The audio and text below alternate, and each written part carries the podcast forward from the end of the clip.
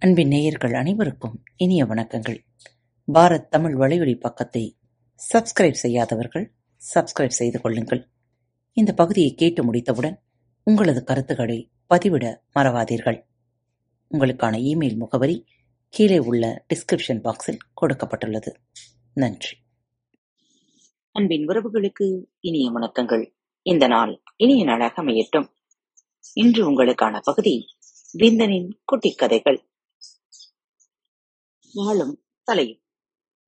ஒரு நாள் நாயிடம் உன்னை கண்டால் எனக்கு மட்டுமல்ல மனிதர்களுக்கு கூட பொறாமையாக இருக்கிறது என்றது பூனை.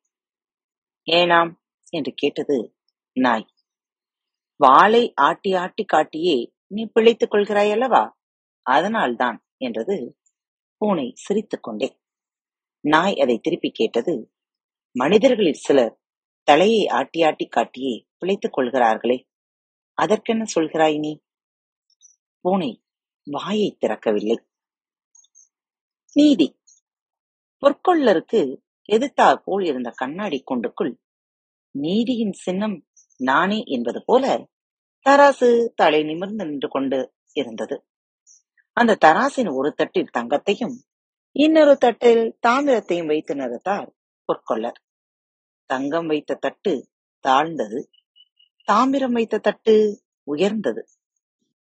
அநியாயம் அக்கிரமம். நீ கூடவா வலியவனை தாழ்த்தி எளியவனை உயர்த்தி காட்டுவது என்றது தங்கம். அவசரப்படாதே என்னுடைய முல்லை கவனி என்றது தராசு. முல்லை கவனித்த தங்கத்தின் முகம் மலர்ந்தது. ஏனெனில் அது எளியவன் பக்கம் சாயவில்லை வலியவன் பக்கமே சாய்ந்திருந்தது. அகம்பாவம். விர் என்று ஒரு கரப்பான் பூச்சி பறந்து கொண்டிருந்தது.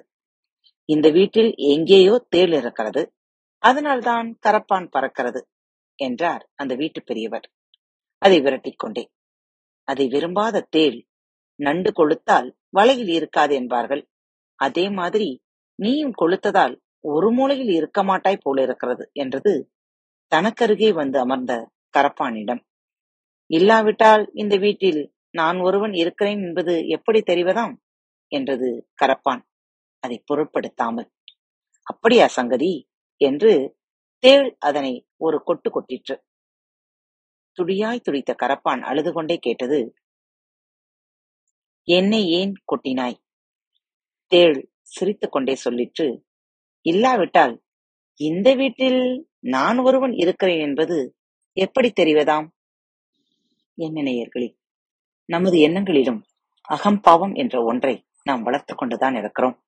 அதிலிருந்து விடுபட சிறிது முயற்சி செய்வோம். மீண்டும் மற்றொரு தலைப்பில் உங்கள் அனைவரையும் சந்திக்கும் வரை உங்களிடமிருந்து விடைபெற்றுக் கொள்வது உங்கள் அன்பு தோழி.